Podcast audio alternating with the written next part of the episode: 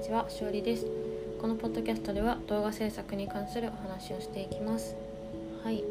えっ、ー、と、日はちょっと秋気味。でもまあ、ちょっと一段落して、あの、動画の方が、あの、撮ろうかなと思って撮ります。で、えっ、と、今日話そうと思うことは、えっと、当たり前を疑っていくっていう話、まあ、そういうテーマに沿って話そうと思ってますとね当たり前を疑うっていうのはまあ当たり前って自分が思ってることってほんまにどこでも日常の中にたくさんあると思うんですね。例えば、うん、家に住めてることが当たり前と思ってるけど家に住め住めない人もいるからそれは当たり前ではないし日ご飯食べれることどんなに安いものでも毎日何かを食べれてることって当たり前じゃないいつもお腹空いて本当になんか誰かにすっごいお願いしてご飯食べさせてもらってるっていう人もいると思うしお願いしても食べられないっていう人もいると思うから本当にいつもご飯食べられてるのは当たり前じゃないとか本当に当たり前って思うぱいあると思います。で当たり前って思ってることってあの、まあ、他人からね強要される時もあるし自分で自分に強要してしまう時もあると思ってて他人から共有されるのは私は本当に好きじゃないんですけどあの好きじゃないけどまあでもそういう人もおるかって感じでもほったらかしとくんですけどあの自分に対して当たり前を強要してしまうっていうのは例えばだからうん仕事私はまあ今会社員ですけど例えばじゃあ会社員をあのクビになるとしますほんで自分の中で会社員でいることが当たり前とか月々に何本入ってくるのが当たり前っていうのがあると例えばのお金あ仕事がないのにアルバイトっていう仕事が楽しく思えなかったりとかそのアルバイトっていうのはシフトで決まったりあのその給料が決まったりすると思うからサラリーマンみたいに毎月なんぼ入りますみたいなのがないじゃないですか。だからそういう風に思っちゃったりなんか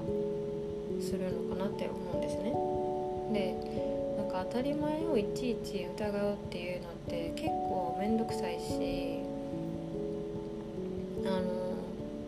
思考を続けることなんかだからあの疲れることかもしれないですねでも当たり前を疑うってことは疑い続けるとなんか悟りが開かれるんですね。で例えばなんだろうな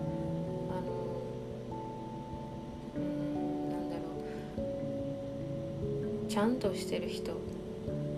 なんか片付けが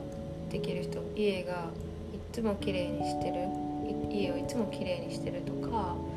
あと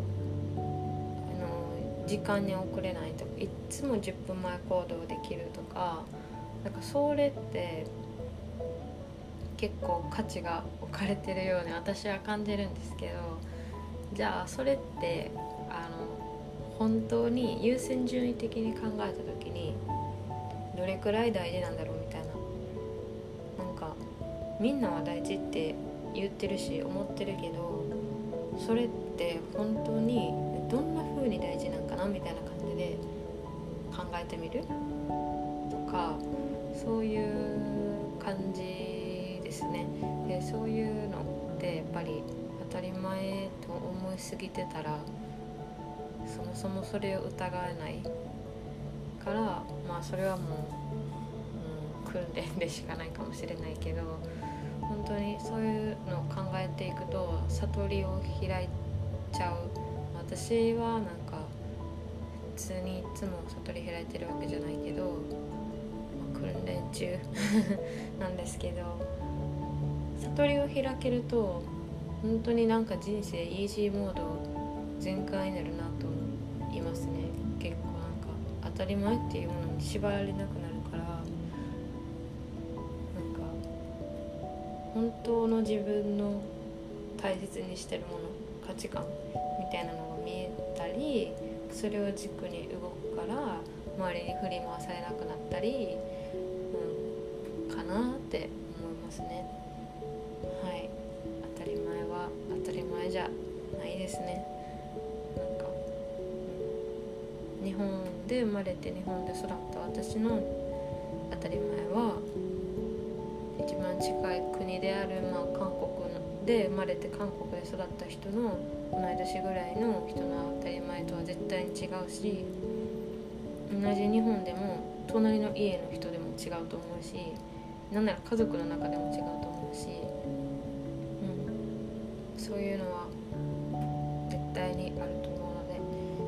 こら辺もちょっと考えてみたら、まあ、自己分析とかなんかそういうところで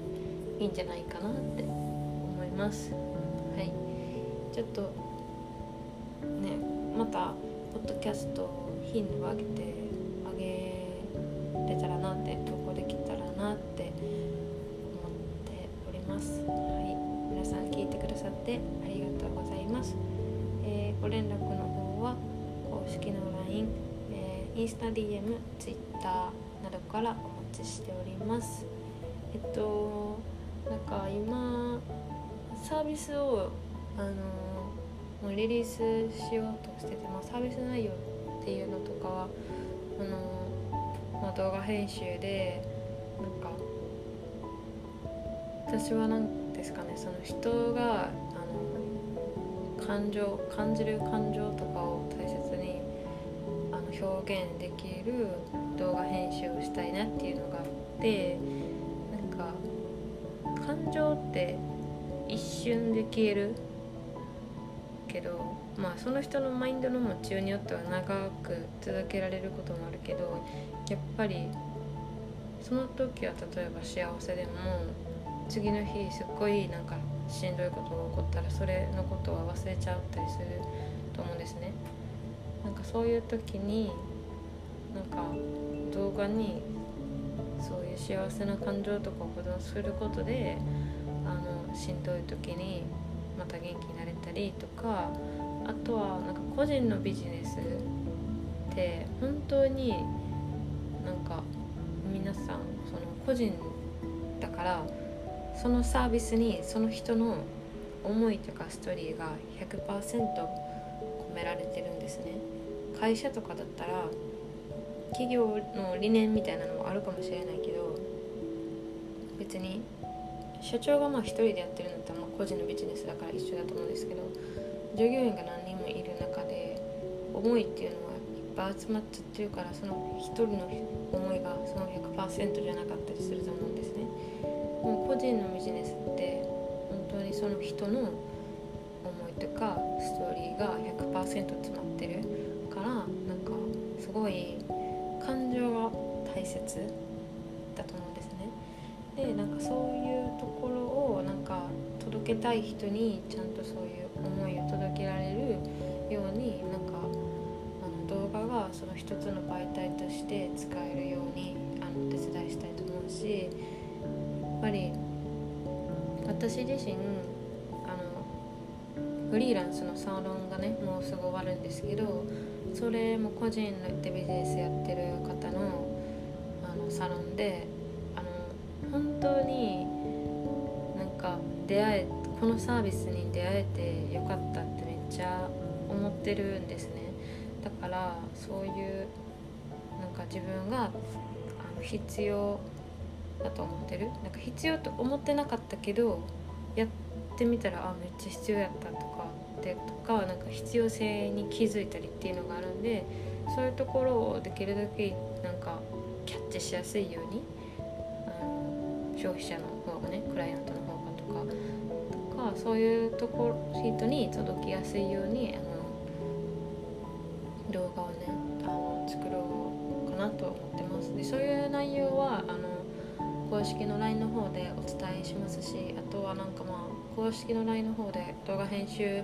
依頼の相談とかあの100%決まってなくてもなんか値段聞いてからあの考えたいとか時期とかもありますしね。例えば父の日が終わりましたけど父の日にプレゼントしたい母の日にプレゼントしたいとかあの彼女とか彼氏とかの誕生日にあのあげたいとか子供の1歳の誕生日とかなんか卒園式とか卒業式とかそういうの